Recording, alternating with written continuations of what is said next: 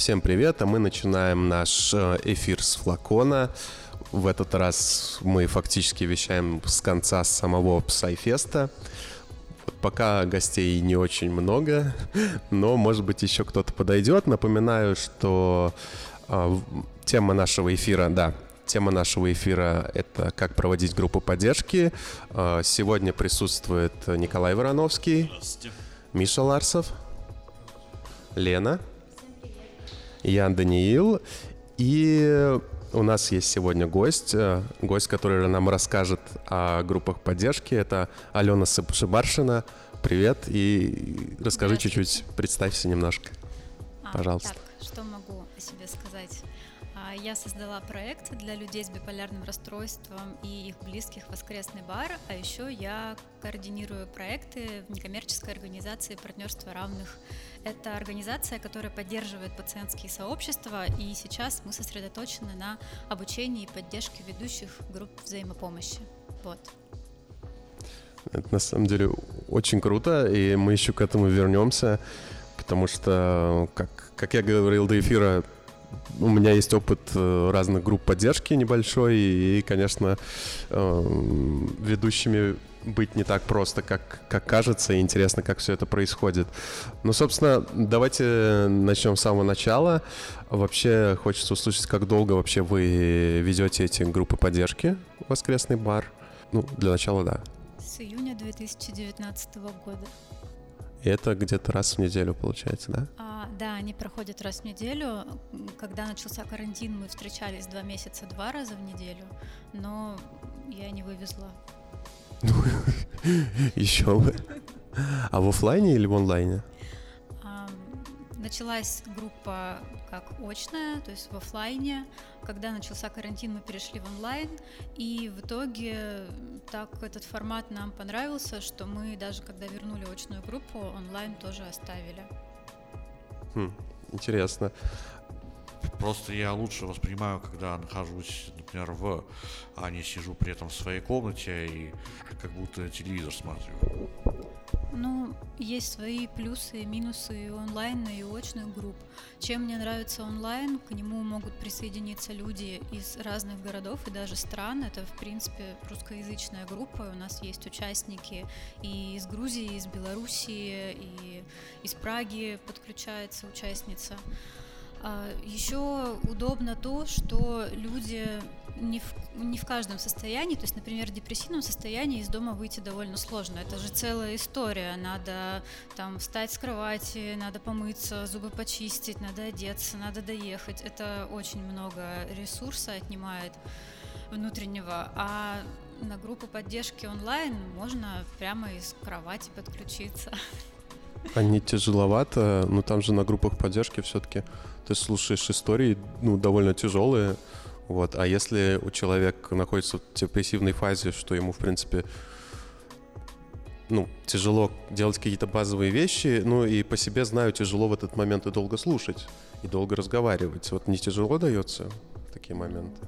Здесь, мне кажется, нет особой разницы, онлайн это группа или офлайн.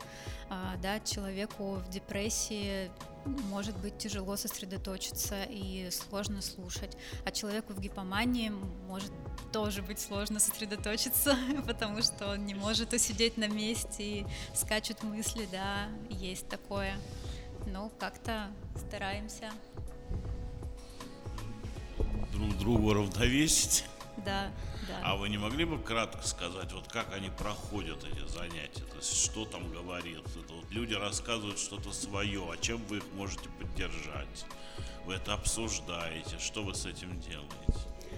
Ну, э, что онлайн, что очные группы, они с виду, в общем-то, выглядят одинаково. Люди собираются, а, знакомятся, и дальше каждый может рассказать, э, может быть, свою историю, может быть, задать какой-то вопрос группе, подать запрос, о чем хотелось бы поговорить, что обсудить. И после этого участники дают обратную связь, и мы переходим к следующему человеку. То есть, если коротко, то как-то так все это происходит. Про обратную связь я хотел это оставить для какой-нибудь более поздней части эфира, но не могу. Вот, по моему опыту, очень большая проблема эм, ну, выстроить так, чтобы, на, э, чтобы обратная связь была адекватной. То есть в одной группе поддержки все получалось, а во-вторых, во-первых, не все знают, что можно там проговаривать. То есть я, я например, в качестве обратной связи, э, например, не хочу советов или там не хочу еще чего-то. Вот. А во-вторых, э, вот я, например, помню, что в группе я прихожу, говорю, типа, э, в виде обратной связи все что угодно, кроме советов. И я понимаю, что люди мне начинают говорить, блин, ну, чувак, это совет. Ну, типа, серьезно, и меня это жестко вымораживало, что вроде даже если ты это озвучил, это все равно не дает гарантии, что этого не произойдет. Ну, для этого есть такая замечательная вещь, как правило. И ведущий как раз нужен для того, чтобы следить за тем, чтобы правила соблюдались. Я а, начинаю встречу с того, что их напоминаю, и дальше по ходу движения, если вдруг участники о них забывают, я напоминаю и как-то стараюсь мягко скорректировать. Но я предупреждаю сначала, что я прерываю не потому, что я там какая-то злая или лично какой-то участник мне не понравился, а для того, чтобы встреча проходила безопасно. И у нас есть правило о том, что нельзя давать советы, нельзя оценивать, а, можно говорить именно о себе, о своем опыте. Ну, мне кажется, немножко это круто, что да, это есть. Мне кажется, если другой участник начнет говорить, там, там кто дает советы, что не давай советы, может там что-то нехорошее возникнуть. Почему? Ну, потому что вот то, что ты говоришь, ты как бы сразу предупреждаешь, э, типа, умеешь это делать мягко, ну и можешь это мягко донести. Плюс ты модератор, у тебя есть авторитет.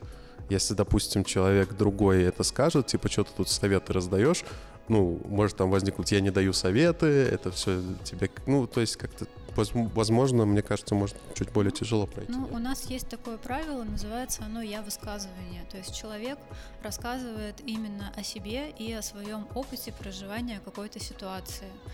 А, и это, как это слово-то забыла, противоречит тому, чтобы давать советы. Если, соответственно, человек начинает рассказывать, кому куда пойти и как сделать, или как-то пространно рассуждать из разряда там все люди делают вот так, э, у всех проходит там болезнь вот это, а, я его всегда возвращаю тем, что говори о себе. А вообще, в общем, вот за два года какая как бы тенденция, что-то какие-то, что-то для себя поняла, насколько это вообще тебе помогло и другим участникам? Мне самой группа очень помогла, особенно в самом начале, потому что она помогла мне социализироваться.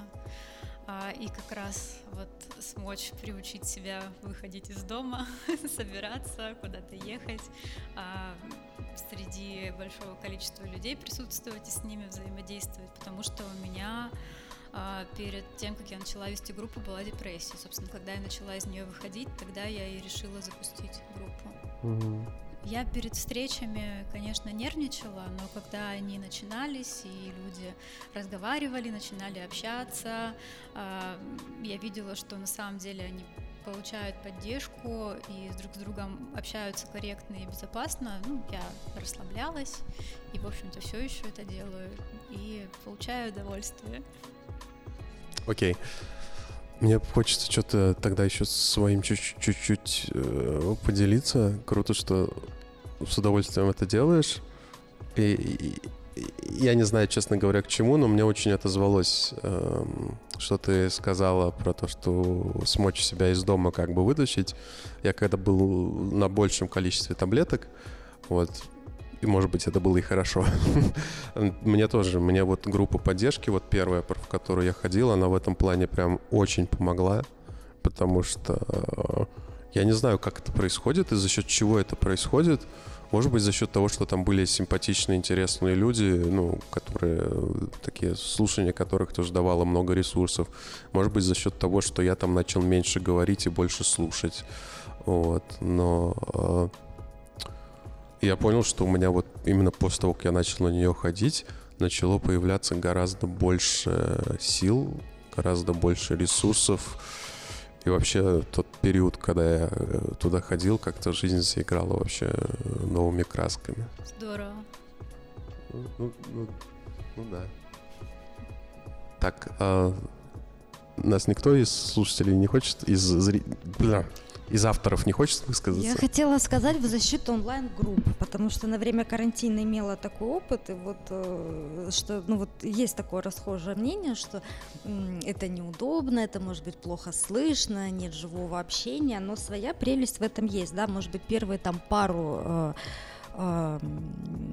пару раз действительно есть какой-то дискомфорт, но как только технически ты себе все обустроишь, это такой кайф, когда ты просыпаешься, там не чесанный, не умытый, завариваешь себе кофе, и вот ты получаешь какой-то ресурс, тебе не нужно никуда идти, ты уже, уже в гуще событий. И мне, когда возобновились мои группы вживую, мне вернуться к какому-то ритму было гораздо сложнее, я скучаю по онлайн-группам. Мне тоже очень нравилось, что можно просто пересесть с кровати за стол и все, и готово. Ну, для меня такой формат, наверное, не особо подходит. Для меня такой формат не особенно подходит, потому что просто я живу в маленьком рабочем поселке, на самом деле, под Москвой. Там в плане ресурсов все ну, достаточно ограничено. Не скажу там все прям так плохо, но как бы очень надоедает там все в течение всей недели, поэтому выбираться куда-либо для меня в этом плане большое удовольствие и наполняет жизнь смыслом, так скажем. Кстати, тоже кажется, э, что, ну вот, допустим, есть примеры, да, и у меня похожие, когда дома ситуация такая, где либо все друг у друга на головах сидят, либо когда там проблемы с родственниками, и как бы вроде круто, да, пересел, но на самом деле очень хочется, наоборот, куда-то выбраться и побыть в более здоровой атмосфере. Да, знаете, тут помогает действительно. Я просто хотел сказать, когда мы все впадем в депрессию, мы сделаем эфир из-под одеяла. А вот э, датский философ да, Кёркегор, он говорил, что нет такой проблемы, от которой нельзя уйти длительными прогулками. Но это был его личный опыт. Но иногда просто даже не хочешь ехать, не хочешь выходить, но выйдешь и придешь каким-то уже более нормальным. Есть прелести в онлайн-группах и в очных группах и свои очень сильные плюсы потому что я все-таки практически онлайн собрание либо не выдерживаю, либо выдерживаю э, с, больш... ну, с большим трудом. А сложно сосредоточиться? Ну, просто вот так сидеть где-то у себя дома, что там особенно. Не знаю, меня, меня просто не цепляет должным образом то, что цепляло бы, если бы я находился там, потому что есть еще какие-то возможности поговорить с людьми до, между промежутками. Но онлайн-группа, он, точнее офлайн группа как раз, я тут как-то раз попадал на офлайн группу, в общем-то, все хорошо, все нормально настроены, но там очень много людей. И поэтому становится тяжело еще поэтому что как-то всех много, как-то всем надо высказаться, и пока до тебя дойдет, это тоже приходится ждать. То есть я выхожу с таких групп с двойственным чувством, так что, наверное, хорошо, если что-то такое это во многом, не знаю, как некоторые верующие люди выбирают себе духовника, храм, потому что в московских храмах, например, очень тяжело в этом плане. Даже, да, да, даже для меня, человека не особо-то верующего, но я там как в пустыне нахожусь, и я не чувствую там какой-то особенной поддержки. А если, скажем, дело происходит у нас в поселковой церкви, то это другое совсем. Еще раз представлю всех, кто сегодня здесь есть. Это Николай Вороновский. Это... Еще раз здравствуйте. Это Миша Ларсов. Это Лена. Снова всем привет. Я Даниил, это из участников. И сегодняшняя тема эфира — это как проводить группу поддержки. И в гостях у нас Алена Шубаршина. Привет. Наверное, я тебе представлю коротко. Это координатор Ассоциации биполярники. Нет, нет, нет. Я в прошлом году была координатором Ассоциации биполярники. Сейчас я координатор проектов э, в партнерстве равных. Это некоммерческая организация. И э, еще я создала Воскресный бар – это проект для людей с биполярным расстройством и их близких. Ага, окей. Мне кажется, у нас э, описание немножко меняется в каждой части, но это круто. Можно сказать немножко о создании НКО в этом плане? Значит, я понимаю, у нас все зарегистрировано, как говорится, через 46-ю налоговую знаменитую. Ой, ну я, я здесь просто, не расскажу. Я просто курьером был, работал, поэтому знаю. Но я-то не бухгалтер и не директор этого НКО, поэтому не знаю, как все точно регистрируется. Но да, это не коммерческая организация, официальная. То есть устав, все вот это. Все, да, да все на месте. Угу. Слушайте, эм, я Можно хочу... рассказать немножко о том, как все это... Можно сказать о том, как кого было все это формировать? Ну, э, формировала МКО Анастасия Петрова, директор. Я присоединилась к ней уже позже, наверное, года через полтора. Поэтому о том, как создавать НКО, я ничего рассказать не могу. А, я координирую в нем проекты. А, думаю сейчас очень сильно да, о том, что мне делать со своим воскресным баром. Возможно, я тоже его как-то оформлю как некоммерческую организацию. Если так, то я потом расскажу, как это делается. Просто есть такое мнение, что на сегодняшнее время НКО формировать это себе дороже. Согласна, согласна. Именно это меня и останавливает. Так. А мне бы хотелось все-таки немножко вернуться к м, группам поддержки. И ты еще говорила, точнее, у тебя в Инстаграме это есть, что ты ведешь эм, курсы для ведущих, подготавливаешь ведущих э, групп поддержки. Да, это мы как раз в НКО «Партнерство равных» этим занимаемся. Я координирую этот проект по обучению и поддержке ведущих групп взаимопомощи. И тогда сразу же вопрос. Какая должна быть подготовка у модератора?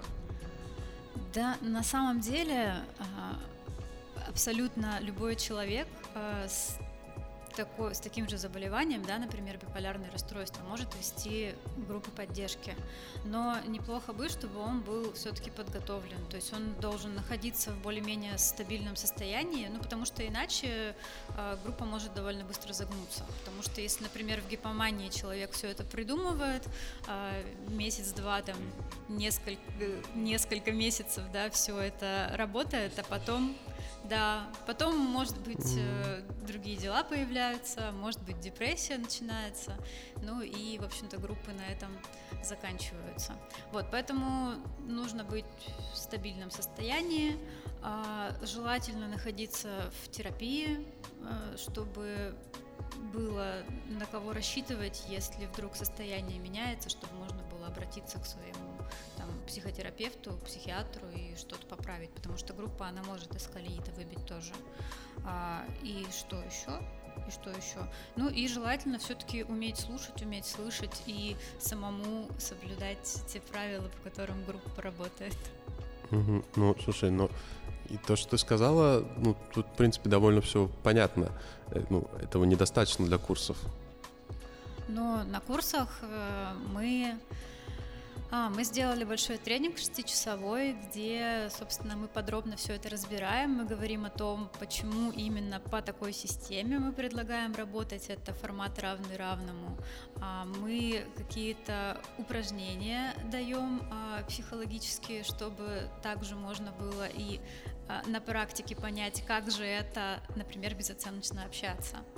Мы проводим, как это называется-то, презентативные ми- мини-группы поддержки, чтобы каждый э, ведущий мог почувствовать себя в роли ведущего, попробовать. Ну, то есть вот такие всякие штуки.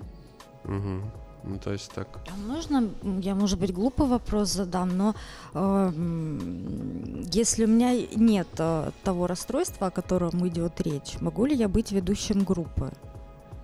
Ну, мне кажется, это не очень корректно, потому что группа равных, она на то и группа равных, что все участники объединены одной, не знаю, там, задачей, проблемам, болезнью. Ну, то есть опыт это... А если у меня большое желание, высокий уровень эмпатии, не, мне не получится? Ну, Ничего не получится. Но это уже не группа поддержки, скорее.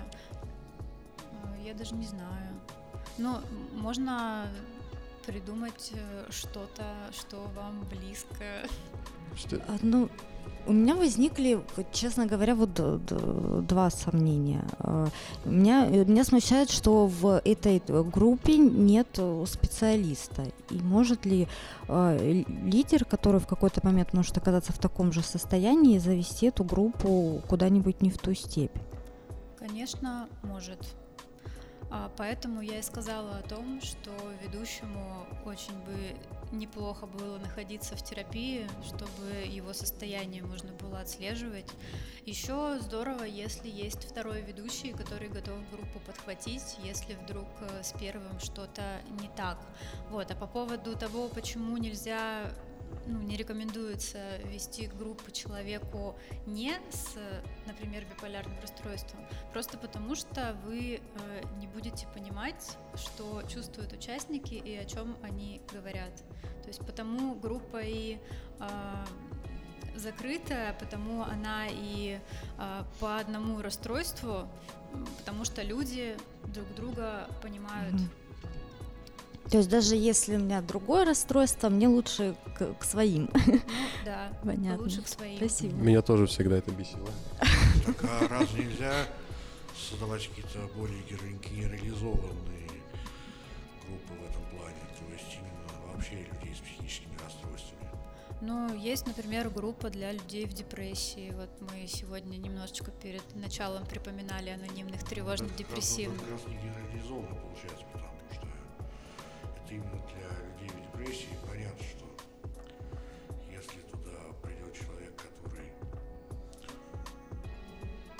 ну, которого в другую сторону двигаться, он может, что называется, и не понять людей. А вот если собирать именно людей, которые просто объединены тем, что у них психические расстройства. Ну, с разными диагнозами да, с разными диагнозами, направлениями.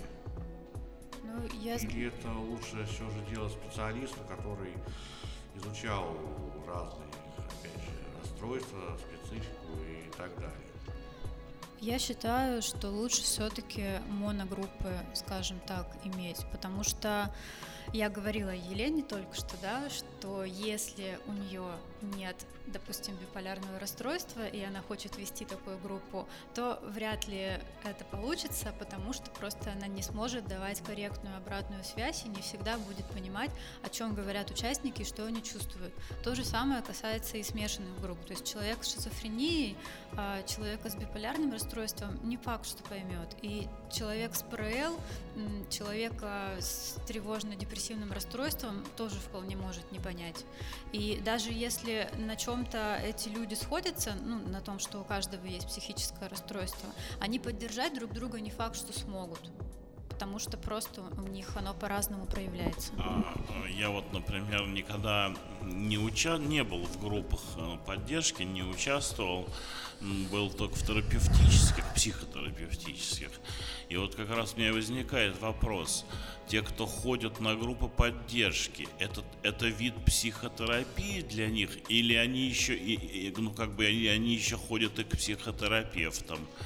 Вот, то есть э, группа поддержки, она как психотерапевтическая же получается, при этом без, ну, без какой-либо вообще получается определенной методики, да, и, то есть, э, или же эти люди еще ходят и на психотерапию, и не, не получается ли, что одно дублирует другое, если так как-то вот. Ну, это совсем разные вещи.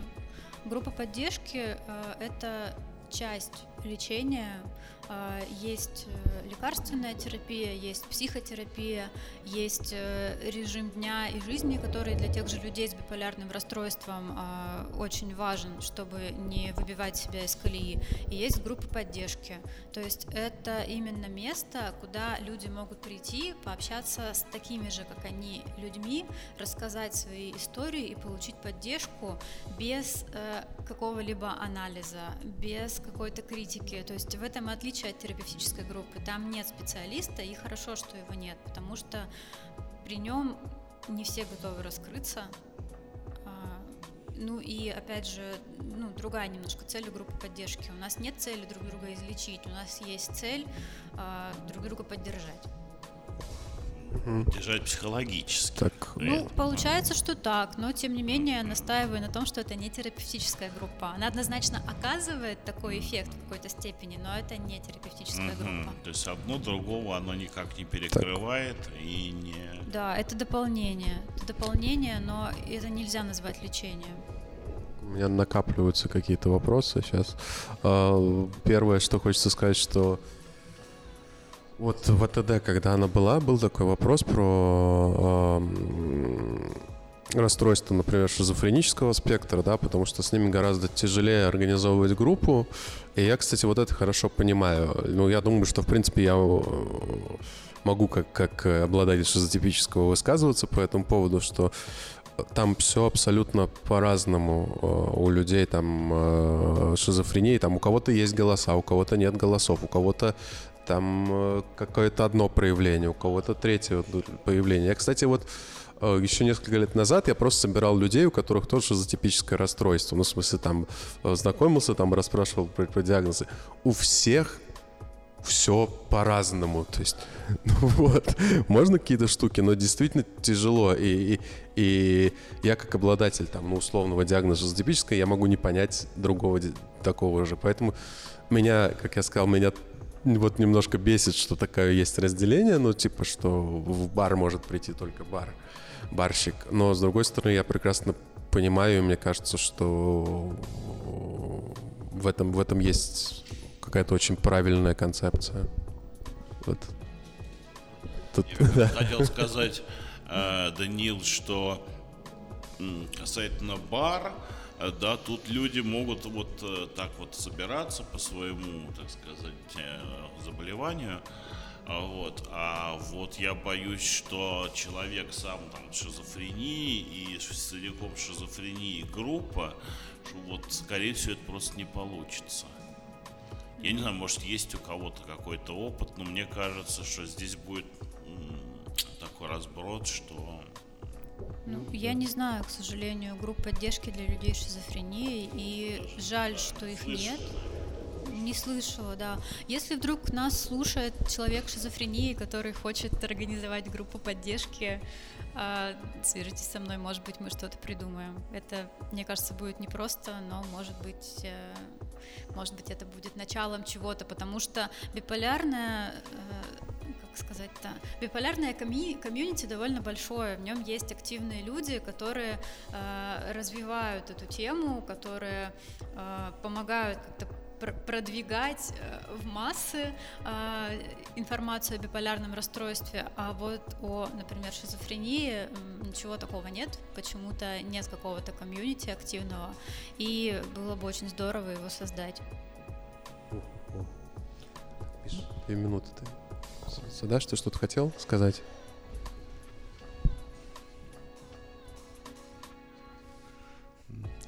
У нас вот такие ситуации, которые хочу привести, бывали довольно неоднократно и не всегда как бы знаешь, что делать. Что делать, если кого-то накрывает, как говорится, прямо в, во время группы? Ну, в каком смысле накрывает?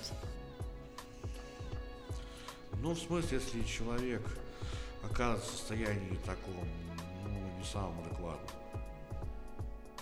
Mm-hmm. Со мной такое бывало, например. Ну, например, маниакальное, да, что-то. То есть, ну, типа, когда человек Фух, это легко представить, когда человек просто, он приходит весь будоражный, начинает говорить, говорить, говорить, никому не дает сказать слово, и как бы очень тяжело нас такого не было, чтобы кто-то начинал конфликтовать. Но тут, опять же, просто правила помогают. А, и у нас есть правила поднятой руки. Но если человеку, ну, прям как-то явно плохо, то мы пытаемся как-то аккуратно дать обратную связь, точнее, может даже спрашивать, что не против ли ты, если я дам обратную связь о том, как я вижу твое состояние. И я знаю одну группу поддержки, в которой участники договорились э, о том, что они э, дают ведущие контакты э, своих близких людей или своего врача на случай, если участники видят, что что-то с ним не то, а он сам, может быть, этого не понимает или у него просто сил нет обратиться за помощью, то ведущий может позвонить, например, там, не знаю, маме, и она приедет, заберет, или там врачу, а, и он скажет, что делать э, человеку. Это, кстати, классная идея вообще. А в сторону ведущего это работает? А, да, конечно, работает. Ну, то есть участник тоже может позвонить маме ведущего или врачу наверное. и нажаловаться. Ну, ну, наверное, мне кажется, здесь э, нужны какие-то правила тоже, потому что это же субъективное такое дело. Кто-то подумает, что а, что-то там мне кажется, что вот этому участнику нехорошо, позвоню-ка я его маме. Ну, то есть это, наверное, как-то коллегиально, что ли, принимается, мне кажется, потому что номера не у всех есть, а у ведущего. А, у нас нет такой, такой схемы. Я знаю, что некоторые участники а, обмениваются контактами, и если вдруг э, кому-то становится плохо, то другие, а, ну, как-то подхватывают как дела идут именно в той группе, и все ли участники готовы на то, чтобы давать э, контакты своих близких, я не знаю. Радио Зазеркалье. Уж лучше вы к нам.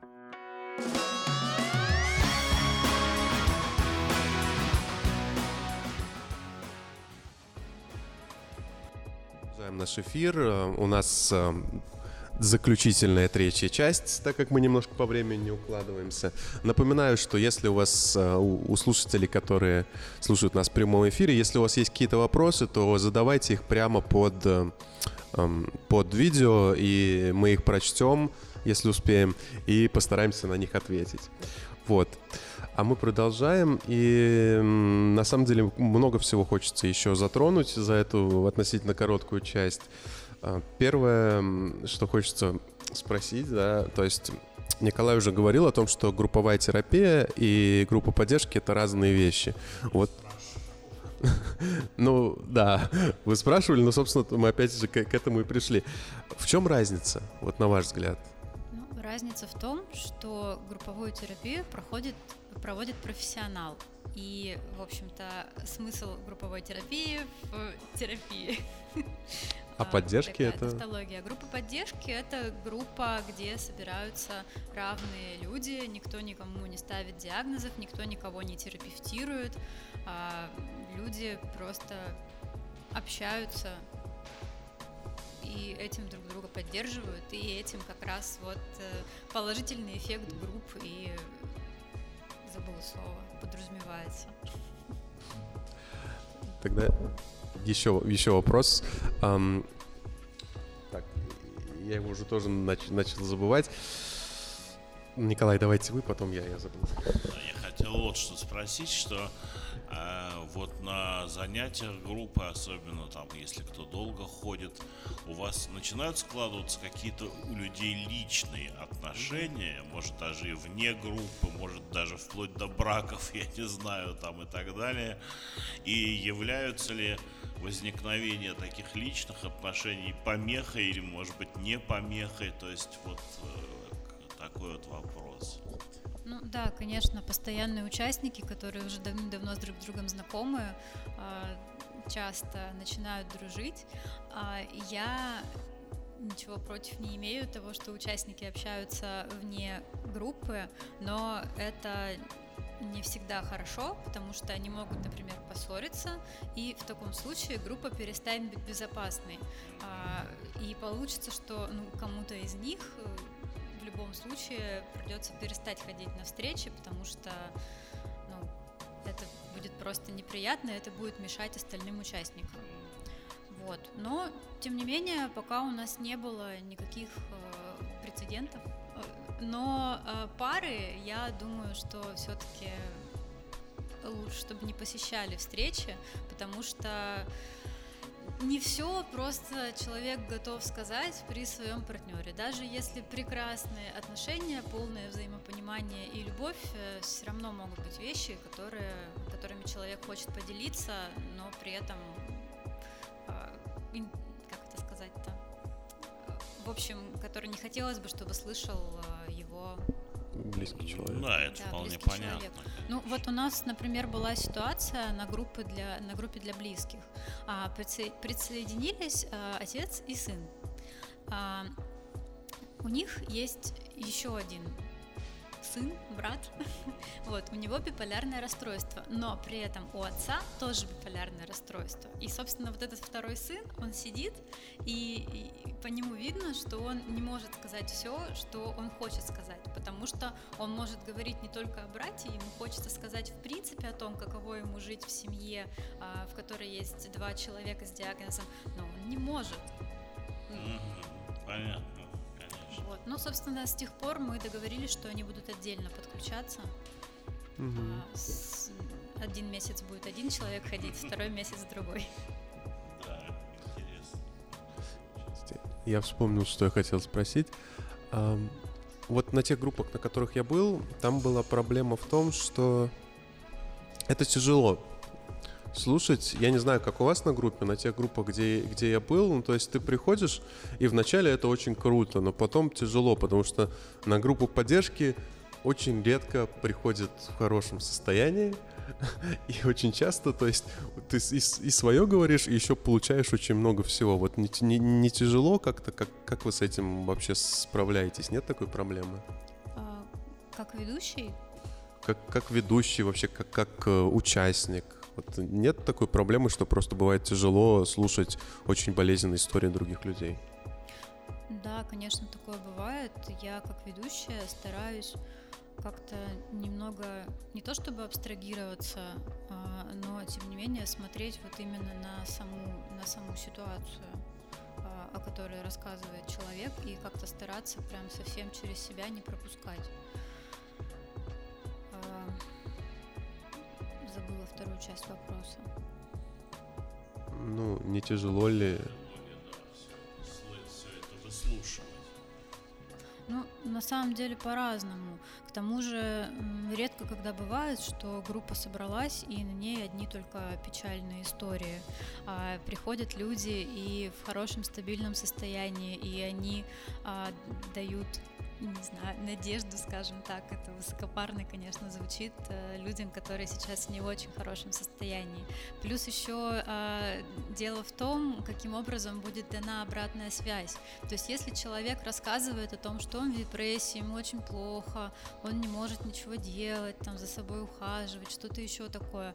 Если давать ему обратную связь из разряда «Ой, да, я помню, как это было, это было так ужасно, сейчас я расскажу, как мне было ужасно», то я как-то стараюсь вывести это на более конструктивный лад. Я говорю, «М, расскажите, пожалуйста, как вы выходили из этого состояния, что вам помогло. И э, беседа в такой уже конструктивный лад переходит, и из тлена мы в нормальную жизнь возвращаемся. Да, Сразу в догонку того, о чем ты говоришь. Мне кажется, вот это же очень важная роль либо хорошего ведущего, то есть который уже наработал какой-то опыт и знает, как это делать, ну, приблизительно, что можно делать, либо как раз какого-то э, психолога, который может вот, вот э, то есть и- и не закопаться в яму вместе с другими участниками, а как-то помочь из этого как-то выбраться. Вот, ну, мне кажется, это же очень, ну, типа, очень тяжело, наверное, без этого, если такого человека нету. Ну, я, в общем-то, уже говорила о том, что потому и важно, чтобы ведущий был в стабильном состоянии, чтобы он находился в терапии, чтобы у него самого была поддержка. Мгм. И то, что мне хотелось задать, мне кажется, это вообще важно будет слушателям. Ты уже это называла, говорила, что есть э, несколько важных вещей. Это медикаменты, это психотерапия, Э, это там режим дня и, соответственно, четвертое, что говорил, и четвертое это группа поддержки. Но мне вот интересно, это все-таки вещь комплексная. Мне интересно, то есть, на мой взгляд, этого всего может ну, не всегда достаточно, и мне интересно, ну, короче, каждого из нас есть какие-то личные фишки, которые помогают э, лично нам, которые мы стараемся найти. Мне хочется спросить, у тебя вот помимо групп поддержки и всего перечислено, что-то такое есть, вот, что помогает тебе э, либо радоваться, либо просто оставаться на плаву? Мне помогает любимое дело. Я всегда была трудоголиком, и это не очень хорошо. Я, в принципе, себя и довела до довольно длительной тяжелой депрессии этим как-то раз. Вот, и теперь я стараюсь сделать по-другому, а, но у меня есть любимое дело, это воскресный бар, и э, мне очень нравится э, придумывать, э, например, темы для видео на канале, искать специалистов и людей, которые готовы принять в нем участие, э, там, проводить группы поддержки. У нас есть такое комьюнити ведущих, потому что воскресный бар довольно уже большой. У нас есть и онлайн-группа, и группа в Петрозаводске, в Воронеже. Э, открывается еще скоро группа в Краснодаре, то есть у нас такая уже есть команда, э, комьюнити ведущих. Э, это очень меня все радует. Вот. Скажите, а есть ли среди вот э, тех, кто собираются в группах, люди, которые бы, ну, как бы, вот вы начали говорить, мы с вами вот начали говорить, что биполярное там, в общем, генетическое, и я заметил многие биполярники, вот так как бы очень они могут отделять свою болезнь от себя, от личности. А, при этом, да, вот та же депрессия, это же внешне она называется депрессия. Внутри человек может, скажем, в депрессии переживать какой-нибудь сложный там духовный кризис. А, вот, и это может потом вплетаться в его дальнейшую жизнь, как какие-то содержания. Вот, э, вот, э, вот такое приходится с этим сталкиваться, что человек ведь, может быть, частично с ней срощен с болезнью, и не все это надо прогонять, а что-то является и оседает как личный опыт, может быть, даже обогащающий личность. Это очень частый запрос, где я, где болезнь, и на группе он поднимается, ну, раз в месяц точно. Поэтому мы часто общаемся на эту тему. То есть у людей такой вопрос возникает. И... Ну, это один из самых первых и один из самых важных вопросов, мне кажется. Потому что, да, у нас обычно так, когда кто-нибудь слышит, это, ну, это у вас там генетически. Он уже считает, что с его психологией это никак особо не связано. Это там временная поломка, ее надо починить и забыть об этом вообще. Но возможно ли это первое, а второе что ведь э, ну, тут могут быть какие-то моменты и расширения опыта, в принципе, а не только его болезненности. Да. Напоминаем фразу Николая из нашего фильма, э, мультфильма «Голоса». Болезнь дает самые сильные ощущения от жизни. Какой-то там, неважно, положительный или отрицательный, по-моему, да? Да уж, самые сильные. Миш? Ну, если так, то это плохо, конечно. Потому что, может быть, человек еще в жизнь толком не погрузился, что считает, что... Потому что жизнь может еще mm. не так. Много всего интересного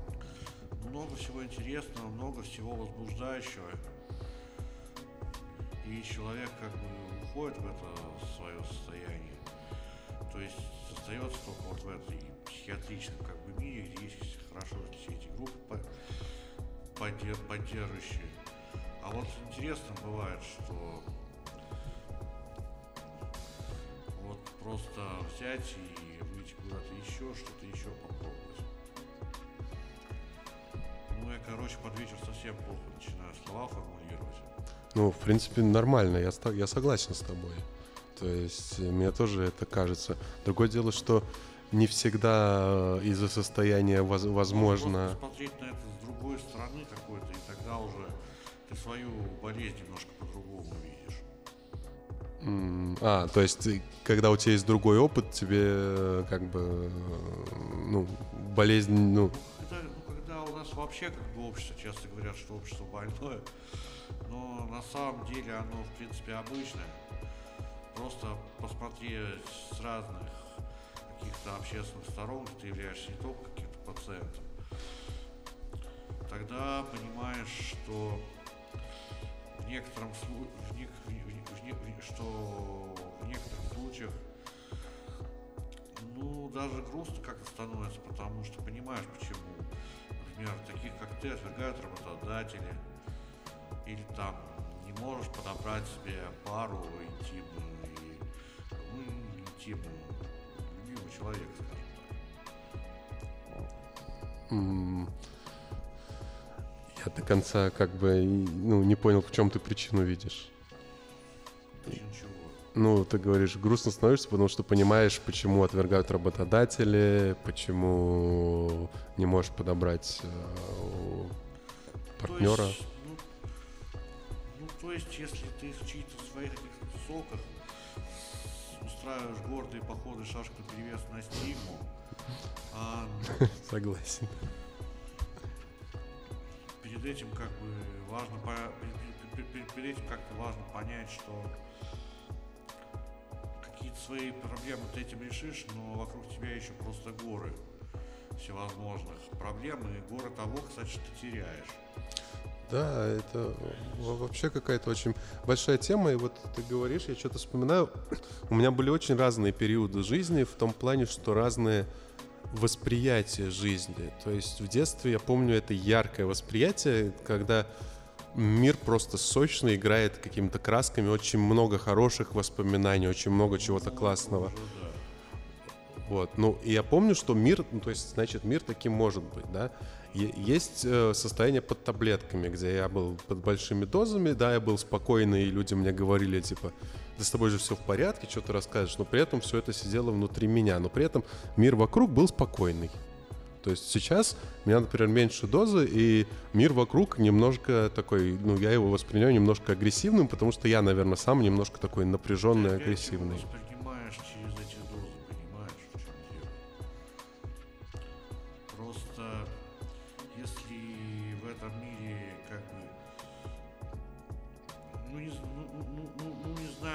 Сводить к тому, что я извиняюсь, если кого-то сейчас обижу такими словами, не сводить к тому, что просто плывешь по ходу своей инвалидности под, под этими парусом этих таблеток, своих каких-то психотерапевтических групп и так далее. то начинаешь видеть очень многое такое, что, короче говоря, чтобы все, что, что, что, что, что, что тут уже тебе по большому счету не психотерапия поможет, тебе должна быть ну, очень хорошая психотерапия. А помочь по большому счету надо то, что ну, ты просто дашь, извините, под задницу хорошо и заставишь себя как-то вписаться. Если Ну. ты не можешь себя дать под задницу, действительно так бывает, это не вина человека, но вот это очень грустно. Очень грустно, особенно если ты там вешал на себя какое-то знамя, опять же, борца со стигмой и так далее. Ну вот, это такой, ну, сложный вопрос. С одной стороны, я с тобой согласен. Да, я иногда ловлю себя на мысли, что нужно делать больше. А с другой стороны, ну, опять же, не всегда это возможно. Во-первых, не всегда, то есть э, иногда бывают такие, не знаю, состояния, не состояния, когда что бы ты ни делал, это все ну, как будто бы эфемерно. Ну, то есть, условно говоря, ты можешь э, себе ударить, ну, как бы себе дать пинок, выйти на работу, но на самом деле это ничего не изменит.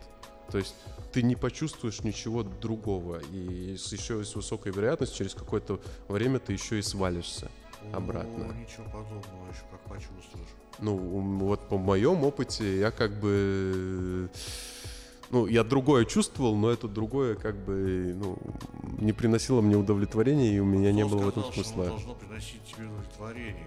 Ох. Работа это в большинстве случаев, хоть и говорят там, что надо искать себе по душе, но даже занятие по душе может такие стрессы, извини меня, приносить.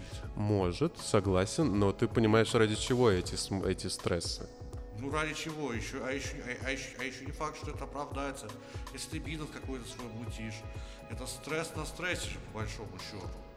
Ну, мне... Хотя при этом ты вроде как, да, ты принадлежишь сам себе, ты решаешь сам, ты решаешь сам себя, может тебе интересно руководить какими-то людьми, но тем не менее, может быть ты будешь, мо- мо- может, может, может быть тебе это дает пока достаточно средств, чтобы твоя семья нормально жила, но тем не менее это большой стресс и тут уже понимаешь, что просто так вот плыть по течению не получится. Я согласен, что это большой стресс. Э, Сейчас у нас буквально пару минут.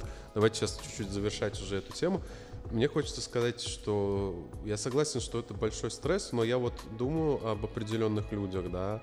Там Аксукси, которая к нам приходила и которую бросила такую хорошую работу э, со стрессом, со всем остальным, да, но которая просто вытягивала из нее как бы силы. И, и- и другой проект начала делать, который, в принципе, ей нравится и приносит ей удовольствие. Согласен, в какой-то мере это, это, это многое дает, но что-то и отбирает всегда.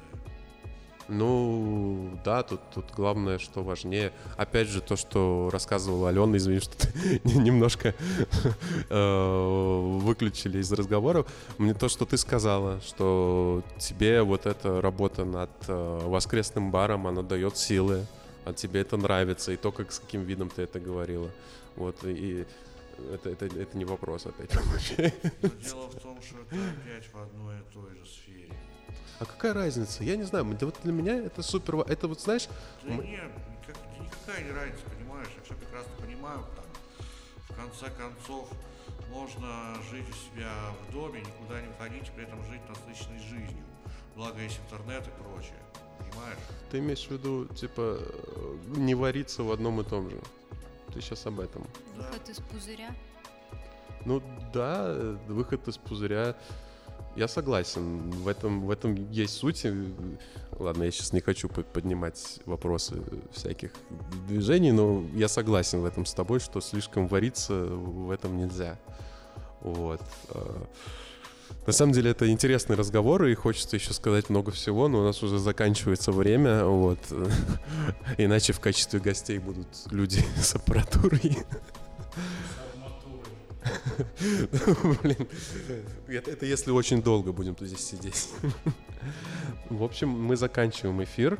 Напоминаем, что тема у нас сегодняшняя была «Как проводить группы поддержки». В гостях у нас была Алена Шабаршина. Спасибо тебе большое, что пришла, что рассказала об этом. Спасибо, что позвали.